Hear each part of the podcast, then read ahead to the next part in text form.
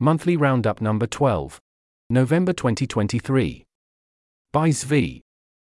Things on the AI front have been rather hectic. That does not mean other things stopped happening. Quite the opposite. So here we are again. Heading Bad news. PSA Crumbl cookies, while delicious, have rather a lot of calories, 720 in the basic cookie. Yes, they display this as 180, by deciding serving size is a quarter of a cookie. This display strategy is pretty outrageous and should not be legal. We need to do something about unrealistic serving sizes. At minimum, require that the serving size be displayed in same size font as the calorie count. It really is weird that we don't think about Russia, and especially the USSR, more in terms of the universal alcoholism. Reminder that there really is an architecture conspiracy to make life worse. Peter Eisenman straight out says anxiety and alienation is the modern condition. The point of architecture is to constantly remind you of it. I feel anxious. I want buildings to make you anxious. There is also, in response to being asked if perhaps it would be better for there to be less anxiety, not more, and so the role of art or architecture might be just to remind people that everything wasn't all right. And I'm not convinced, by the way, that it is all right. My wife is exploring anime recently. It has its charms, but the rate of this thing multiple friends recommended is actually pretty boring is remarkably high. New generations have other concerns. Quote Avery. Growing up is realizing a lot of the anime you watched and loved as a kid is actually problematic AF, so you're stuck between exposing yourself with defending it or hating on it with everyone else. Tom Kitten. Zoomers basically exist in a technological panopticon of continual anxiety about conforming to the latest updates in moral standards and moral panics, but they are told the alternative is narcissism, so many just try to adopt a haha isn't it weird attitude about it. End quote. Can I suggest a third way? You don't have to say anything. If you love an anime and others are calling it problematic, you don't have to defend it and you don't have to condemn it. You can enjoy your anime in peace. I get that there's a lot more of the silence is violence and compelled speech thing going on, but I will need a lot more evidence of real consequences of silence before I stop pushing it as a strategy in such spots. As a bioethicist, I support requiring students to take ethics. Ethics professors continue to show why they are no more ethical than the general population. We badly need ethics, but almost nothing labeled with the term ethics contains ethics. Recent events have made this far clearer. Republicans continue to prioritize not letting the IRS build a free digital tax filing system. I have other priorities, but important to note pure unadulterated evil. Even an ethicists get this one right. Tipping indeed completely out of control, potential AI edition? Quote Flo Crivello. TK tried to warn us, but you wouldn't listen. Molson. I was just asked to tip a hotel booking website. End quote. There's an image here in the text.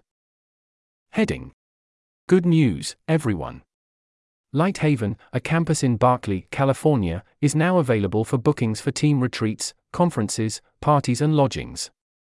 Parties are 25 to $75 per person, other uses are 100 to $250 per day per person. I have been to two events here, and the space worked exceptionally well as a highly human friendly, relaxing, and beautiful place with solid catering, good snacks and other resources, and lots of breakout areas. Future events being held here definitely raises my chance of attending versus other locations in the Bay. All is once again right with the world. Patrick McKenzie now gets his insurance from Warren Buffett. Because of course he does. Fun thread. Magnolia Bakery to make weed edibles, but for now only for dispensaries in other states Illinois, Nevada, and Massachusetts iCarly revival is cancelled on a cliffhanger, and we will never find out about her mom. Seems somehow highly appropriate. Not that I've ever watched. Some cliffhanger are good endings. Vitalik Buterin reports success in the creation of Zuzalu, a two month long intentional community of 200 people formed out of a resort during its off season. Give people a gorgeous and affordable setting, with like minded people excited by a core group of projects, with people who want to be there and have no other commitments, and it can go great. I encourage more such experiments to happen with more ambition, but no, I do not see this as heralding a network state or other such nonsense. You don't have to worry about trying not to offend philosopher Agnes Callard. Oh, you'll offend her, but not in the usual ways, so there is no avoiding it, and she doesn't mind. So don't worry about it. Also, I am guessing that she would get offended by you holding back to try and not offend her, rather than speaking or seeking truth. Electric car growth is not slowing. There's an image here in the text. The tragedy is our continued focus on the symbolically superior pure electrics over the vastly better for the planet hybrid vehicles. Heading. While I cannot condone this, it's true, figuring out how to fund good science is complicated. Choose your fighter. Quote Stuart Buck. It is a testament to how little we know about metascience that two of the most prominent suggestions are 1. Fund the person without regard for what the project is. 2. Fund the project without regard for who the person is, that is, anonymize grant applications. Daniel F. Also, we see both. Complaints that scientists perform the actual work before applying for the grant and then use the grant money for their next project. Suggestions that we move from grants to prizes. End quote. I agree that we would get better results funding the person and letting them choose the project. I have zero faith in our process to choose valuable projects, instead, predicting that the process will choose reliable projects over valuable ones. I also don't love our ability to choose the best scientists, but I think we are capable of making at least some good decisions there, and if we offer those scientists freedom, then many of them would choose valuable projects. A hybrid approach might be good as well. If you make your mark, we let you do what you want, if you don't, then you need to make a great proposal, but you can't use your reputation for that at all, and there are not many slots available, so it needs to be ambitious and awesome. You can't play it safe. Or at least, that would be the idea. Wait, non creative types don't use every moment as an opportunity to learn and train and figure things out, includes 2 minute clip. Not all work looks like work, and it is not only the comedian that is, as Seinfeld explains elsewhere, mining actual everything that happens to them for material. It is the torture that many of the rest of us embrace as well. Why wouldn't I scan a new restaurant menu for font designs or think about the sound acoustics? Isn't that cool? That does not mean one cannot relax. Relaxing is imperative. But when people's relaxing involves getting zero useful training data, it confuses me. I love me a relaxing bath, but I'm usually going to be listening to a podcast. For the true value of working, most of you are slacking off, big time. I cannot condone anything Meta does, but yes, this is a good point. Quote Arc. I want the Zuck smart camera glasses to succeed mainly because the aesthetic of a bunch of people holding their phones up at events, especially concerts, is horrible, just looks like no one is there for the thing itself, though they may be, they're distracted. End quote. Meta also seems to have had people who wanted to take various steps to protect mental health and make their products less addictive, including disabling some filters, and Mark Zuckerberg ultimately said no, citing lack of causal data on the harm, whereas the demand was clear as day. Reports involve noting things like the products providing dopamine hits and satisfying novelty seeking. This all sounds quite bad, with talk of worse than tobacco. But let us remember, also, the story of the man who read smoking was bad for him. So he quit reading. I fear that if we punish Meta for having reports on harm and considering harm reduction interventions, the main effect will be that they and others censor and render illegible all discussions of harm and harm reduction. Meta has much to answer for, but let us beware of hitting them on their internal processes until we know what incentives that would create. Heading Government working. Government actually working. IRS makes 83 B election electronic signatures permanently valid hopefully avoiding future time bombs exploding on founders when their stock vests. Still insane that the law works this way, but in practice should claim a lot fewer victims. Even better, IRS launches free online tax filing service for 2024 season. For the pilot program, you need to be in one of 13 states Arizona, California, Massachusetts, New York, or the ones without a state income tax, so either obnoxious tax city or no tax city, and have a relatively simple tax return. Let's F asterisk asterisk asterisk in go. No 10 is listening to my conversations, and I am here for it. Quote BBC Smoking age in England should rise by one year, every year, so that eventually no one can buy them, Rishi Sunak says. The idea was put forward by a government commissioned review in 2022. End quote. Makes sense to me. If you are already addicted, and you can't buy legally, you'll have to buy illegally. Whereas if you choose to start knowing you will never be able to legally buy, that is a choice. Alternatively, we keep cigarettes legal, and the barrier to sell anything else is you show it is safer and less addictive than a cigarette. Imagine this as well. Quote Joe Biden. Today, I'm proud to announce that we are taking our most comprehensive action ever to eliminate junk fees. The Federal Trade Commission is proposing a new rule that would ban hidden fees across the economy and require companies to show consumers the all in pricing upfront.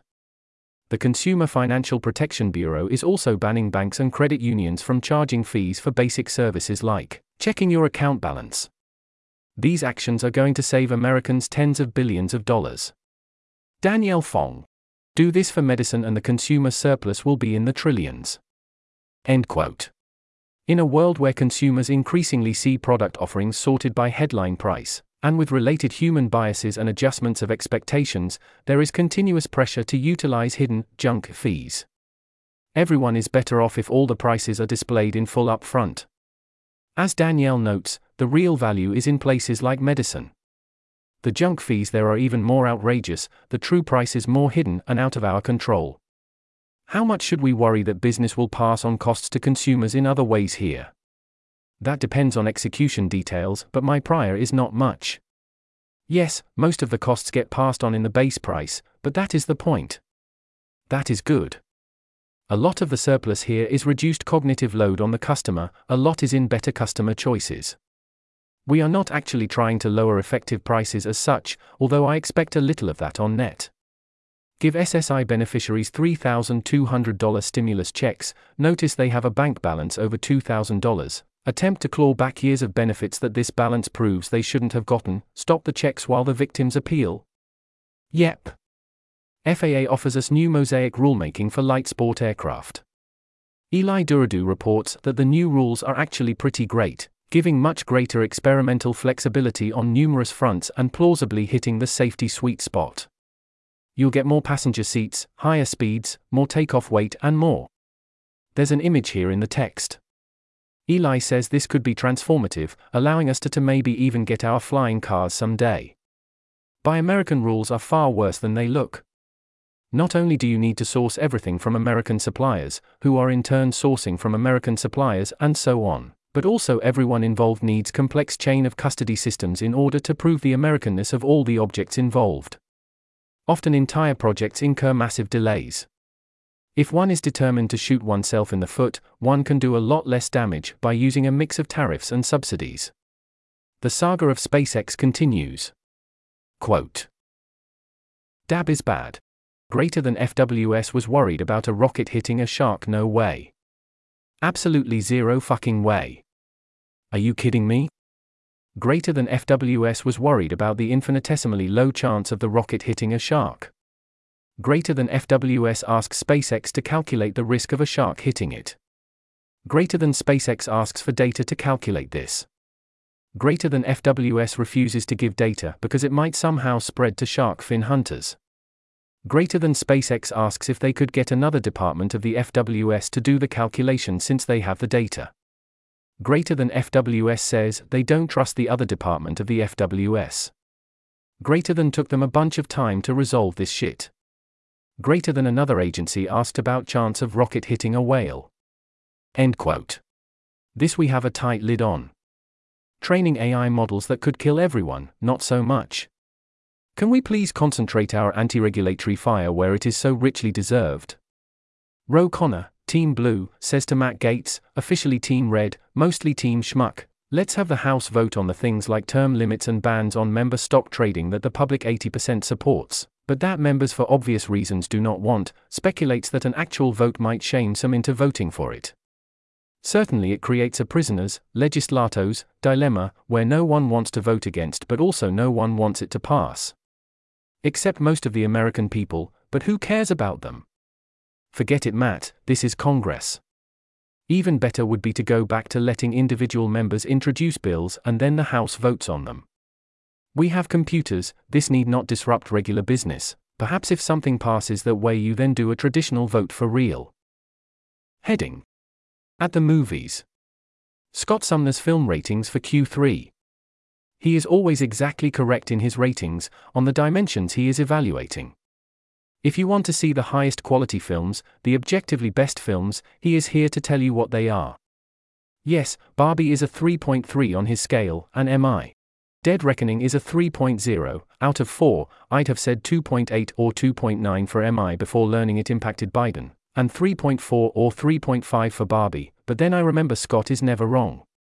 However, as always, one must remember that the dimension Scott is measuring is merely one dimension which is also composed of its own subdivisions. There are many other dimensions to measure as well, that mostly are of no concern to Scott, but which I care about quite a bit. Is this something I actually want to watch, and would enjoy? Which is highly correlated with Scott's ratings, once you control for certain factors. And which much more favors relatively recent films. It is on my project list to do my own film rankings someday. They would look very different. Also, at some point when things are quieter, to watch at least all of Scott's 4.0s and 3.9s.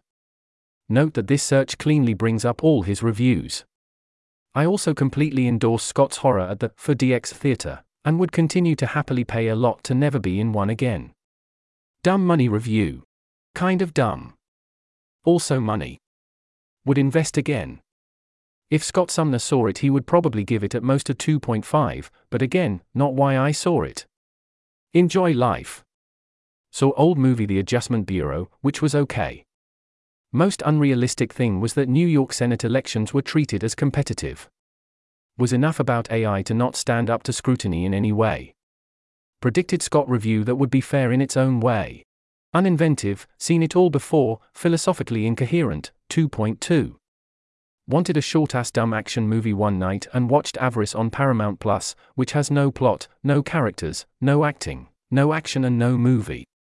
The gimmick is she is an archer and has a bow, I guess, but if you replace it with she carries a gun, actual nothing changes. Actual 0.0. Mostly I need to find time to watch more movies, and to always check reviews first and choose my targets more deliberately. Warner Brothers attempts to bury a third movie, Coyote vs. Acme, as a tax write off, despite a great concept, a finished product, and good audience testing. This was not a this is so bad we must pretend this never happened situation, whereas they said Batgirl was unreleasable and my imagination can suffice for a project entitled Scoob. Holiday Haunt. After creatives cancelled a lot of meetings with Warner Brothers, understandably concerned this might happen to their projects as well, WB agreed to let Coyote vs. Acme be shopped around instead. It sounds like fun. Heading Twitter twitches. Twitter's algorithm is severely punishing external links, and on top of that, they've stopped displaying the headline text of the links. As Nate Silver points out, this might sound like a good short term idea, but it's a terrible long term plan, and no, this is not a purely Elon Musk style of mistake. Quote Philippe Lemoine it's clear at this point that Twitter's algorithm is now severely penalizing external links, which, as Nate explains, kind of makes sense in a short sighted way from their point of view, but as a pretty niche writer relying on Twitter to disseminate his work, it massively sucks. Nate Silver. Yeah, and I do think it's short sighted. It's basically replicating the mistakes of Facebook's news feed.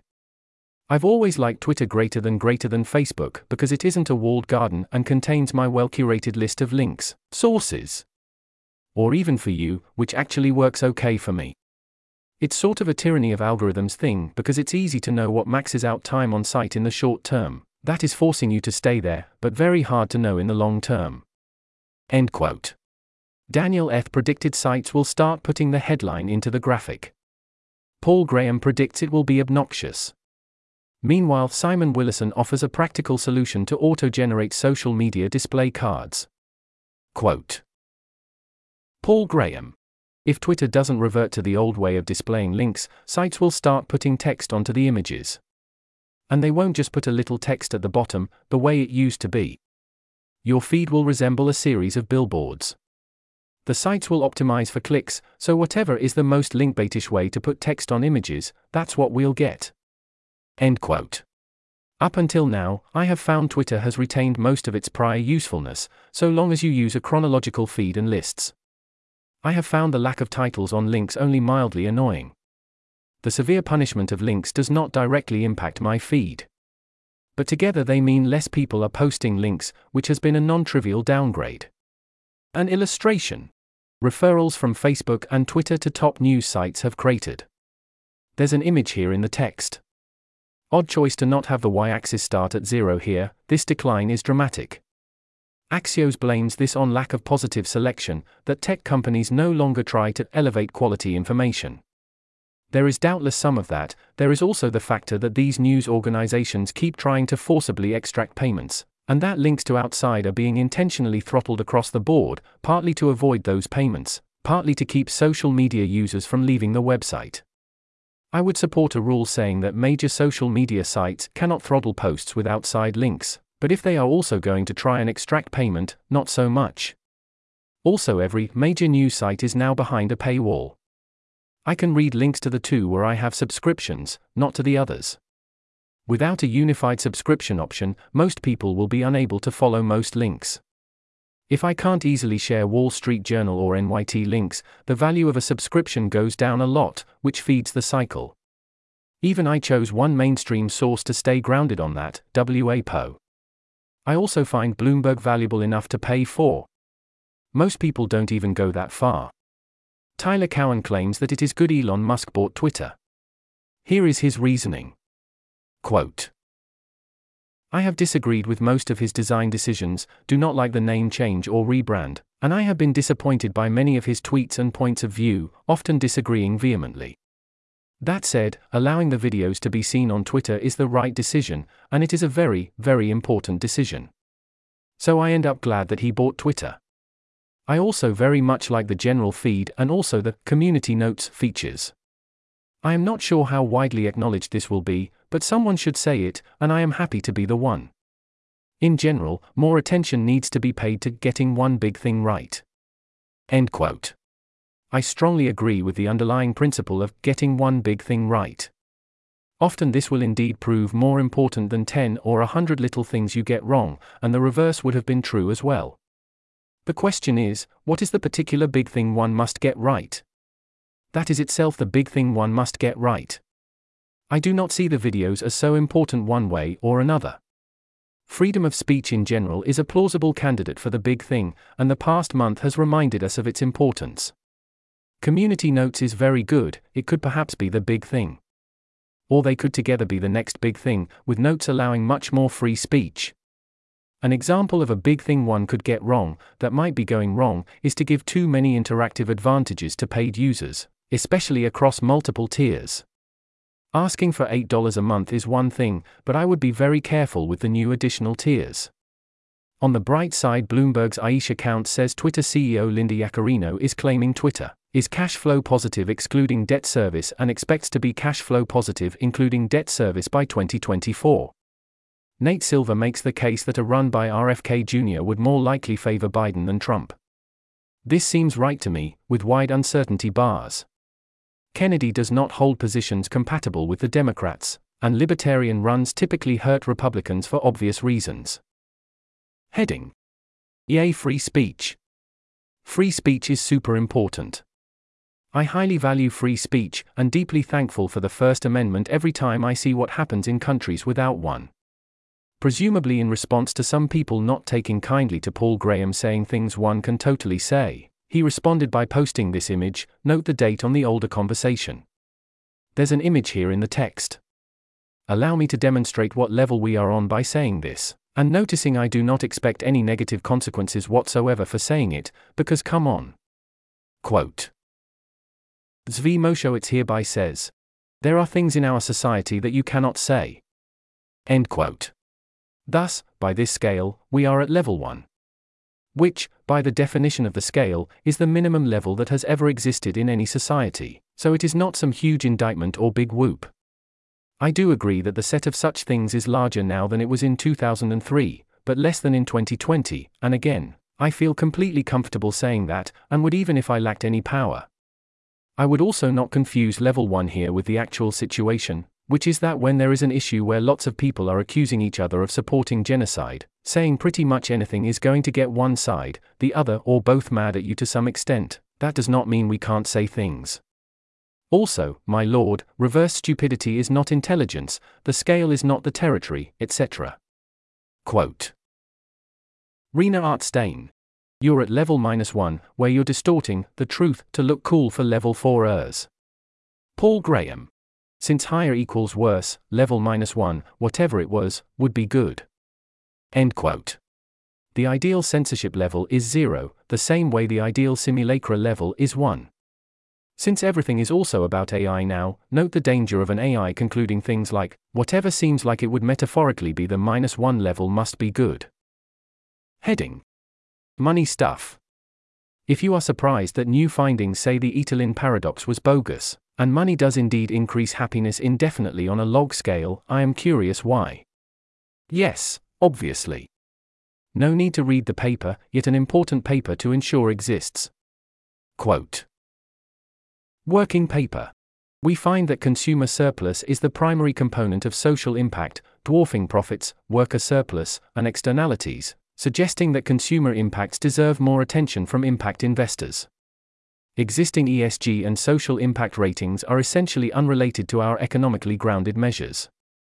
End quote. Increasing the minimum wage 10% increases low end local rents 2.5% to 4.5%. Patrick McKenzie talked anti money laundering law back in February 2023, recommended for those interested if you haven't seen it. His new related piece, also recommended, is Seeing Like a Bank. The core idea is that banks could, in theory, solve your problems using bespoke professionals who can track information and understand the underlying dynamics and use reason, but those people cost a hundred times as much the way doctors and lawyers do. And most bank issues very much do not require or justify such action and involve that guy calling in time and again. So instead, you get a three tier calling system gating everything. But, if you know the right shibboleths, you can get the professional involved on your behalf and make things actually work. Banks also could, in theory, have software that worked well and kept good track of everything, but mostly they don't, and it will be a while before they do. Historians do not know their economics, and thus do not know their history. Economists say the Great Depression was a story of aggregate demand contraction, monetary contraction, protectionism, and failed Federal Reserve policy. History textbooks talk about income inequality, underconsumption, and a stock market crash. Of course, the economists are also making big mistakes here, especially their failure to emphasize the gold standard and various contractionary policies implemented throughout. As always, I recommend Scott Sumner's The Midas Paradox. No, it's not free under $5, but if you want justifications for spending money you don't have, girl math and boy math are now here for you. Why rationalize away your money all by yourself when you can have professionals help you do it, for free? Given your hourly, that means you're making money. Which you can now spend.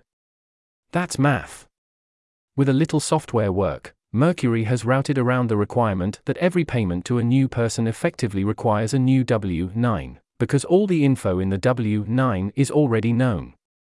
Paper claims the Tax Cuts and Jobs Act of 2017 substantially increased corporate investment, those with mean tax change increased domestic investment 20%, with equilibrium long run effect of 6% greater domestic capital and 9% greater total capital, while net tax revenue declines less than 2% of baseline corporate revenue due to feedback effects. As Tyler Cowen notes, this will not settle the matter, very few will be convinced. In my model, those who want higher corporate taxes would not change their position even if they were indeed convinced. They care about some mix of fairness and equality and perception of fairness and equality. So efficiency and positive sum arguments will land on deaf ears. Is it this simple? Quote Alec Stapp. The massive divergence between consumer sentiment and economic reality is mind boggling. Joe Weisenthal asks Inflation has been coming down, and the unemployment rate is low. Yet measures of consumer sentiment are still in the tank. Curious if anyone has any thoughts or theories. Would love to hear some takes. Joe Light. A lot of the things I buy, outside of food and transit, are things I haven't had to shop for in years, and each time I run into them, it's like the inflation happened right at that moment. Matt Stoller. The CPI doesn't include interest charges, aka cars and houses. Tren Griffin. That people will focus on the asterisk rate of change asterisk in core inflation rather than how much they pay for real world goods and services now is a triumph of hope over experience. What did I pay for potatoes or laundry soap five years ago? How much higher is my grocery payment now? Fredas. My rent went up 50% in one year, my utilities are about 30% more expensive, groceries and household goods are expensive, and average interest rates on mortgages have doubled. I know many friends and, now former, colleagues who have been laid off in the past six months or so. George, other thread. The economy can be summed up by an experience I had at a recent family reunion. Everyone was complaining about how shit the economy was and how expensive everything was. I pointed out that for the first time ever, every adult present had a good paying job they liked. Three people present had just been bragging about doubling their salaries. Two people had just gotten back from their first ever Europe trips. The raises and the jobs were things they felt they had earned. The prices going up were the government's fault. End quote. There's an image here in the text. Kind of yeah. Things are no longer rapidly getting more expensive. Things are still much more expensive than they used to be, and interest rates rising means rent, mortgages, and car payments are way up. It's kind of a big deal. And for whatever reason, the government is responsible for the price level and isn't responsible for your raise or new job. The results of the UAW strike illustrate the real effective rise in wages and the cost of living, with the minimum raise being 25%. Yes, there was some catch up there, but also they quote someone jumping from $20 per hour to $35 per hour. In my experience hiring people, I have also had to pay a lot more than I did a few years ago, far more than the official inflation rate. Relatedly, Tyler Cowen notes income stability in America has been rising for decades. Yet workers do not seem less nervous. I posit this is partly because workers are more risk averse, partly both are caused by us otherwise giving people less margin for error, giving people less affordance to survive being down on your luck and still keep your life on track. Having a volatile income is not that scary if you think you will still get a family in the end. I do agree with Tyler that if you are not too risk averse, there are great rewards at startups and for other forms of risk taking here. I also would presume that people notice the specter of future changes from AI. Quote Danielle Fong. Ambient grift fields surround pools of persuadable capital, crypto, nonprofits, ESG, and to first order. Work to kick out alternative legitimate investments for that capital in time. This parasitic behavior starves the host. Not always killing it, but limiting growth, liveness. Andrew Rettek. Yep. At equilibrium, this grift brings those pools of capital down to the average rate of return. Some things die there or die getting there. Danielle Fong. Having witnessed this happen three times, the decay time constant varies with the smart money, e.g., roughly one week for lottery winners, roughly months to years for crypto wealth, roughly one decade for top tier big tech, generational for legendary investors. Andrew Rettek. This is the EMH at work, and it will win eventually it can only be slowed by some other force at least as strong. Agency is best. Danielle Fong. Everything I have ever witnessed, you always have major non equilibrium. It's practically never that case that every company or technology that could exist should, especially because the frontier of the possible, important, or labor resource competitive is always changing. End quote. At equilibrium, I would say that such effects do not merely bring pools of capital down to the average rate of return. It goes far lower than that, the equilibrium is that a vulnerable pool of money will be entirely extracted. Something about a fool and his money. Banks increasingly give people the option to pay to access money from a check right away. Patrick McKenzie notes that notes that banks used to instead turn to their risk department, and also that you could ask for a waiver and someone in the bank was authorized to credit your account today. Letting people pay to get the money now seems an odd combination of price discrimination against the poor that does not seem great, and adverse selection against the bank that seems far worse. The whole point of placing a hold on the money is to guard against cases where the check is fishy, and the customer does not have the money when the check bounces. When do you think people will pay to cash it now? When they suspect the check will not clear and they intend to use the money right away. The market for this service does not seem like it should clear, 529 savings plans are technically owned by the account owner, not the beneficiary, because otherwise colleges would impose an effective tax rate of 95% by reducing aid awarded. Kids should essentially never save for college with their own money for the same reason, unless the plan is to actually pay the whole thing, because you will not make college any cheaper. It still boggles my mind that we allow colleges to demand to know your assets and then perform roughly 100% asset confiscation. Thread by Chris Conlon on the FTC's case against Amazon.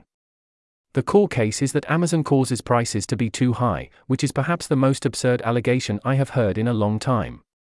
Conlon says the FTC does perhaps have a case on the part where charging a lower price elsewhere leads to a demotion in Amazon's rankings, although, as he notes, what would be the remedy there? Also, how exactly is the consumer harmed by that? Ben Thompson covers the FTC complaint, says this is the key paragraph. Quote This case is about the illegal course of exclusionary conduct Amazon deploys to block competition, stunt rivals' growth, and cement its dominance the elements of this strategy are mutually reinforcing. Amazon uses a set of anti discounting tactics to prevent rivals from growing by offering lower prices, and it uses coercive tactics involving its order fulfillment service to prevent rivals from gaining the scale they need to meaningfully compete. Amazon deploys this interconnected strategy to block off every major avenue of competition, including price, product selection, quality, and innovation in the relevant markets for online superstores and online marketplace services. End quote. Amazon's coercive tactics to thwart competition lie within the Amazon website. You are totally free to offer products elsewhere. Amazon's anti discounting is, as noted below, that they will price match. The rest of the complaint is found to be even less compelling, and the FTC framing every ordinary business offering, such as Amazon Prime, bundling, or, gasp, Store branded goods as inherently suspicious does it no favors. Thread on the details of the FTC complaint against Amazon. What are the actual objections? Quote Douglas Farrar. Amazon pursues a pay to play scheme forcing sellers to buy ads. Worse, many of these ads are junk ads that aren't relevant to what users search for. Jeff Bezos and company call these junk ads defects, and sellers pay big bucks for them. These ads do two things. First, they make the customer experience much worse, which is why you might search for water bottles and end up with offers to buy buck urine. They know this harms consumers, but they don't care because maximizing advertising profit at all costs has effectively become a law, even if it has many flaws, according to a senior Amazon executive. The second thing all of Amazon's ads do is raise prices for consumers. Sellers are forking over big money in a pay to play scheme that cost goes directly to you according to Amazon own executives. End quote. Forcing ad buys seems worse than a straightforward fee. Amazon gets the revenue either way, and it pays for the ad buys by having the customer experience get worse. As described, this is a perverse process that Amazon has every reason to fix. Corporations make these kinds of errors all the time, no idea why it requires an FTC action other than a political hit job. There's some strange underlying assumption that Amazon shouldn't have control over or profit from its own website. Quote Amazon's own economists even pointed out that by flooding search results with paid ads, Amazon steers shoppers towards higher priced products and makes comparison shopping harder on the platform. By the way, you as you can see above Amazon is still trying to keep some of the material in the complaint out of the public eye. Amazon is really excited about how much money these ads are earning them by the way. In their Q3 report last week, they said that revenue from ads grew 25%, which is faster than AWS. End quote. Amazon being excited by this is bad news for Amazon if the ads are like this. Ads you have to buy are a zero sum game at best. Again, is this about disguising how much it costs to list on Amazon? Quote Amazon harmed price competition in other ways too.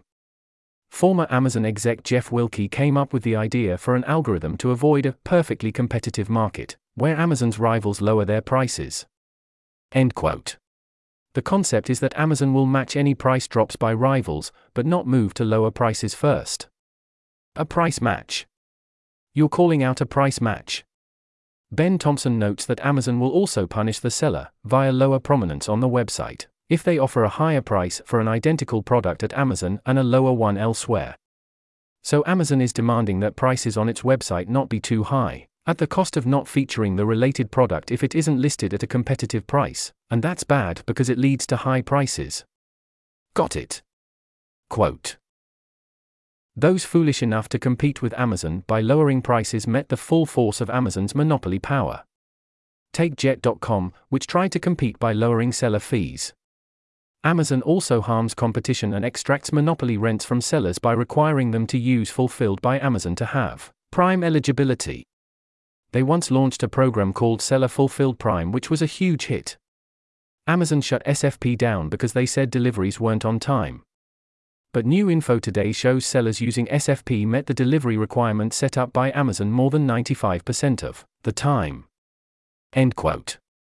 Yeah, 95% is not actually that great, especially if the 5% is non trivially late, and if there is not proper accountability and repair when something goes wrong. But no, it was far from the sole motivation here. Amazon's rule is, as Ben Thompson points out, that if you pay Amazon for guaranteed delivery services, that it provides those services. Quote. This freaked Amazon out. One Amazon exec said splitting Prime eligibility from FBA was an oh crap moment. Another one said a growing third party logistics marketplace keeps me up at night. There is plenty more I didn't cover. And you can view all the newly unredacted material at the link below, thanks to the heroic work by the FTC attorneys working on this huge case. End quote. The case rests, as Thompson notes, on the accusation that Amazon is a monopoly.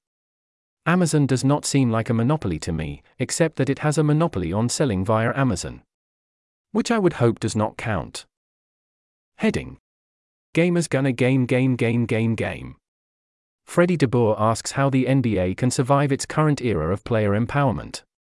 If star players keep demanding trades to the same handful of teams in attractive locations, such as Miami, New York, and Los Angeles, and their teams feel forced to then do so for what amounts to pennies on the dollar, how do the teams in less fun places ever win? Rules enforcing parity in pay and limiting hiring of superstars help mitigate the damage somewhat, but they also lock in the result. If we each get to pay the same fixed pool of money, but superstars are the best deals to begin with and can choose to take pay cuts in order to play in places they prefer and with better teams. Solve for the equilibrium. Even if everyone plays it straight without loopholes, it only ends one way. This is compounded by the NBA being highly skill intensive with best of seven series that lack large sources of variance, with results being dominated by the superstars. I see two plausible ways this goes. Option 1 is to embrace it, or at least accept it the Indiana Pacers of the world will be second division teams that occasionally threaten to break through. Perhaps that is fine. The Lakers and Heat generate more excitement anyway. Like in college football, each team can have its own baselines and goals. People come to the NBA to see star personalities playing exceptional ball, to enjoy that the players are off the hook. So release that hook. Alternatively, we could go back to a world in which the players largely don't control their fate or where they play. Except no, we can't and we won't. So option 1 then. Which I really do think is fine. Then again, the NBA rarely holds my interest. The MLB strike zone is in theory a function of player height and stance. In practice, with human umpires, any attempt to abuse this for technical loopholes would run afoul of the who are you kidding clause, and the umpire would call strikes anyway. With robot umpires, there is no such clause. They are now testing, in the minor leagues, an automatic system that measures from knees to a baseball above the belt. For now, in the minors, that should work, because no one cares about winning and the goal is to make it to the show. If you game the robot umpire, it won't do you any good. So the system might work fine. However, if you move that system to the show, the munchkins will be out in force, and you won't like the results. Another illustration that the rule that a computer must follow to the letter often needs to be very different from the human rule. This is on top of the fact that umpires widen or narrow the strike zone based on the count to favor whoever is behind on it, and also that they favor the home team a bit and veterans and stars a bit, and sometimes the team trailing, all of which they are very much not supposed to do but very much do anyway. I would be in favor of actively codifying all those quirky preferences, as long as they are symmetrical. Home teams winning more than half the the is good for the game if played fairly, as are the other adjustments. But the fans would not stand for it. Remember the principle of leaders of men to focus on what matters most. Quote Don Van Natta Jr., ESPN. If you need two timeouts to put 12 men on the field for a FG try that hands your opponent a second chance to beat you, you should be fired. End quote. Such incompetence is indeed a hint that perhaps some firing worthy things are happening. On the margin, it can cost you games. But we need periodic reminders that you pick your coach mostly on whether they can draft or recruit, sculpt, script, and motivate a team. The things that fans rightfully yell about as dumb or incompetent. The fans are right, but ask how much they matter. Zac Hill gives his perspective on what is wrong with Magic. The Gathering's standard format. He sees standard as about board presence and doing powerful individual things players like to do, giving a standard play experience. Variety is good, but the good stuff mid range style strategies need to remain the heart of the format. When the dominant play patterns depart too much from this, and the best decks you see all the time are all about walls of text and detailed interactions, or they fog until they take infinite turns, or their curves only go up to three, the heart is gone. I think there's something to be said for that, although I do not take it as far as he does. I would instead place a lot more responsibility on the too many words problem. Cards now are too complex, are too fiddly and noisy, and there are too many cards released. Players cannot keep up or keep track, driving them into evergreen formats that change more slowly or where universal awareness is not expected. Cards often not ever being in standard at all compounds this problem. Having standard rotations every three years instead of two seems, if anything, anti helpful. Yes, your core concept can last longer, but you also need to keep 50% more things in your head at once, and there is less room for new concepts to breathe. As Sam Black notes, a lot of standard is letting new cards shine. You want it small. Sam Black goes farther, saying that standard no longer makes sense. When Magic was designed around standard, especially when it included mechanically unified blocks, standard was great. Now that many cards are never in standard, and the releases offering the best value include many non standard legal cards, what are we even doing? There is no grassroots support for standard, no reason for there to be any, and tournament support alone won't cut it. Sam's suggestion is to sunset Standard without replacement, as Magic is trying to do too many different things, and Standard is no longer key to the business model. I do not think, long term, that this works. I think Standard is serving several purposes other formats don't. It lets new cards shine, allows play at a more modest power level, offers a compact set of cards players can hope to fully learn or have access to as a gateway to being competitive. More than that, it is constantly changing. Commander, Modern, Pioneer, and all the rest are mostly static. Sure, there are changes, but also there mostly are not. It is cool to visit those worlds on occasion, but Magic requires a place players can innovate, one on one with 20 life, without being up against years or decades of refinement. That does not strictly have to be standard. I have always loved block constructed, although to have that you would need to have blocks, and Wizard says people don't like blocks. So mostly we are talking rotation speed, also known as talking price, and figuring out how to navigate the desire to aggressively power creep with some new releases to create something sustainable. I admit I do not know how to do that. I fear that Magic has in important ways peaked, having picked its low hanging fruit of low complexity cards and simple concepts, and now picking the fruit of connection with other franchises. That the future is a game built around Commander which means a whole sort of general mishmash of stuff that people do for fun, but that holds little interest for me outside of perhaps occasional limited play or something like pre modern. Magic. The Gathering unifies its two types of boosters into new play boosters, designed for draft and also sometimes with multiple rares. Quote Saffron Olive. Big news on booster packs.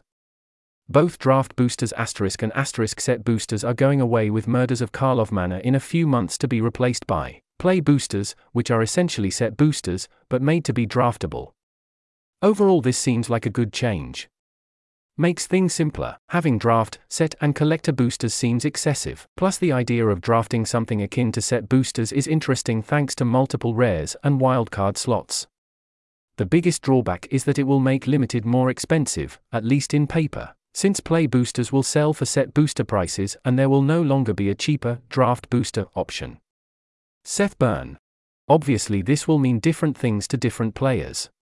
As someone who buys draft booster boxes specifically to draft, or play team sealed, remember that this change is absolutely miserable. End quote. Drafts are not cheap. This will make them less cheap. Or perhaps it will make them slightly more cheap.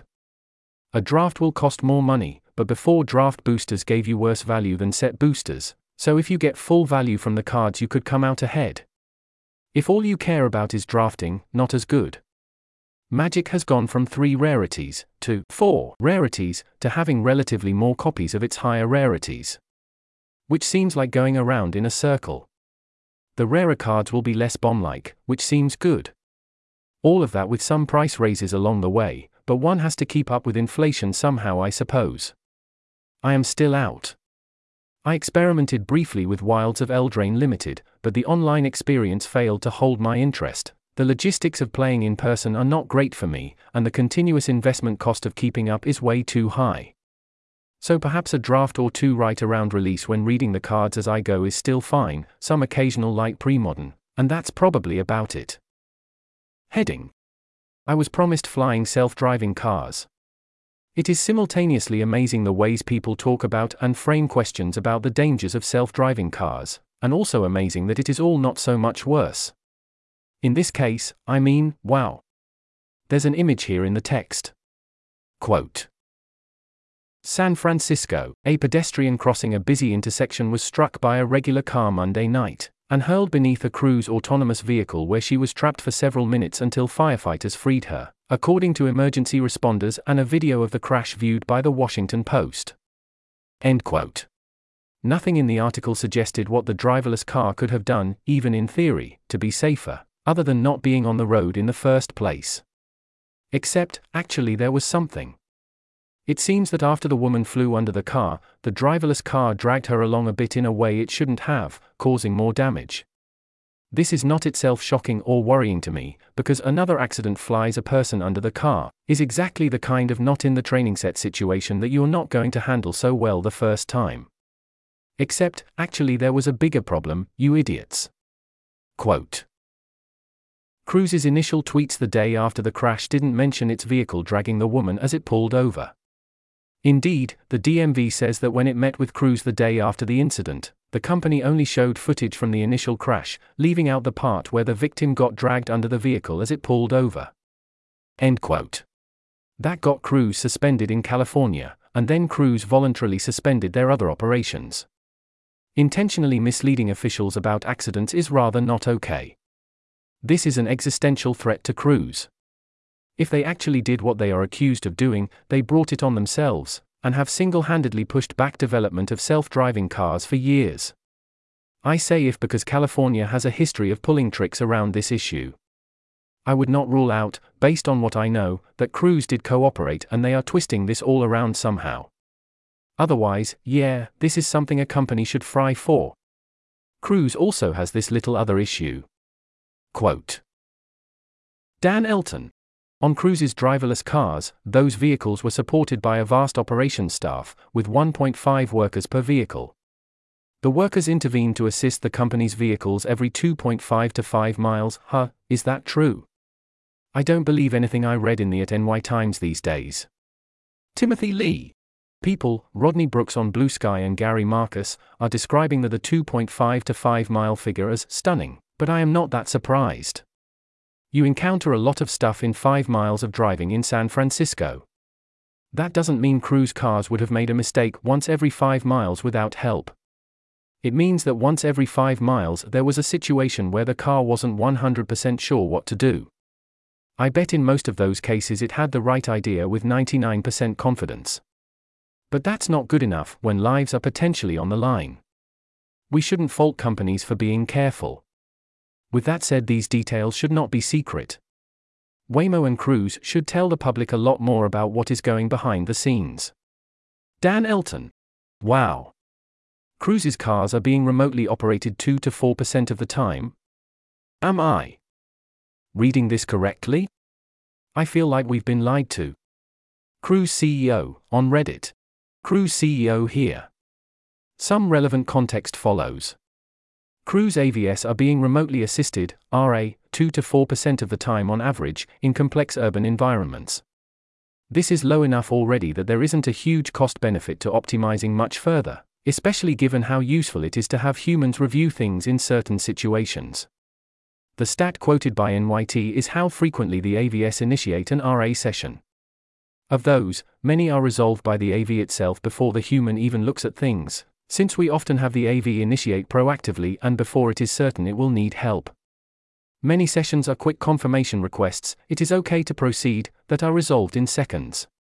There are some that take longer and involve guiding the AV through tricky situations. Again, in aggregate, this is 2 to 4% of time in driverless mode. In terms of staffing, we are intentionally overstaffed given our small fleet size in order to handle localized bursts of RA demand. With a larger fleet, we expect to handle bursts with a smaller ratio of RA operators to AVS. Lastly, I believe the staffing numbers quoted by NYT include several other functions involved in operating fleets of AVS beyond remote assistance, people who clean, charge, maintain, etc., which are also something that improves significantly with scale and over time. Gary Marcus.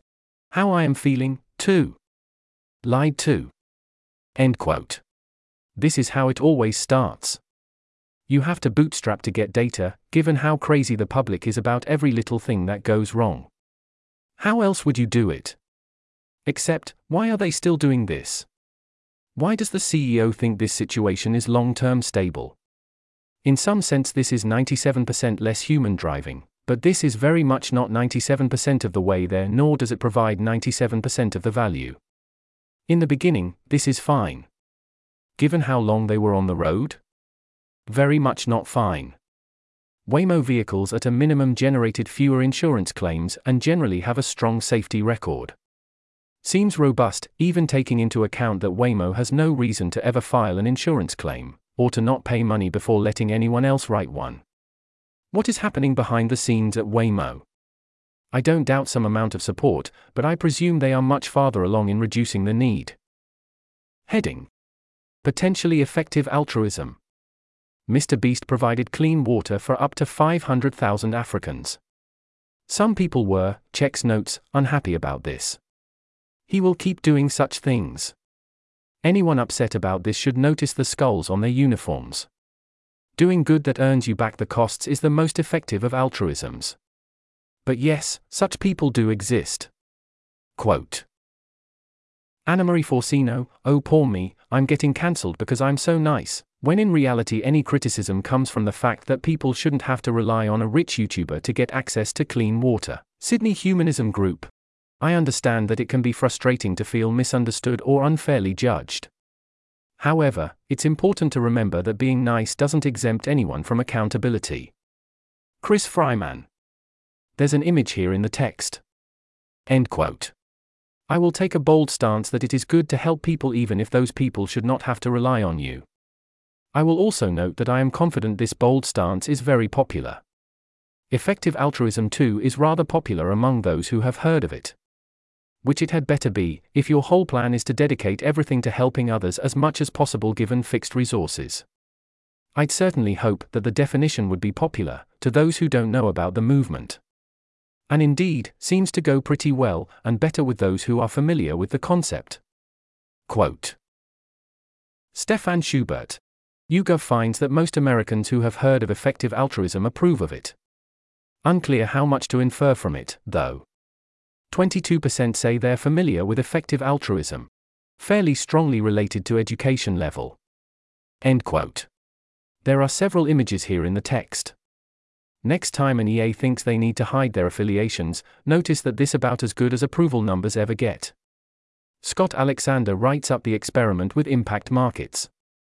Judges found that the projects collectively were not worth what investors paid for them. Of 18 invested projects, 17 had negative ROI until Austin and Scott decided to overpay for two more, leaving 15 with negative returns. The remaining one project got a 25x return, but that was because it was sold for $300 total, and it was pure community building at the University of Maryland Future. Which I am assured is technically a Big Ten school. But for recruitment to be valuable, there needs to be something else effective going on. Effective altruism's major organizations are largely under a single legal umbrella, which is inhibiting risk taking and information sharing quite a bit. This seems quite bad, and I do not see sufficient corresponding upside. This article was narrated by Type 3 Audio for Less Wrong. It was first published on November 14, 2023. To report an issue or give feedback on this narration, go to t3a.is.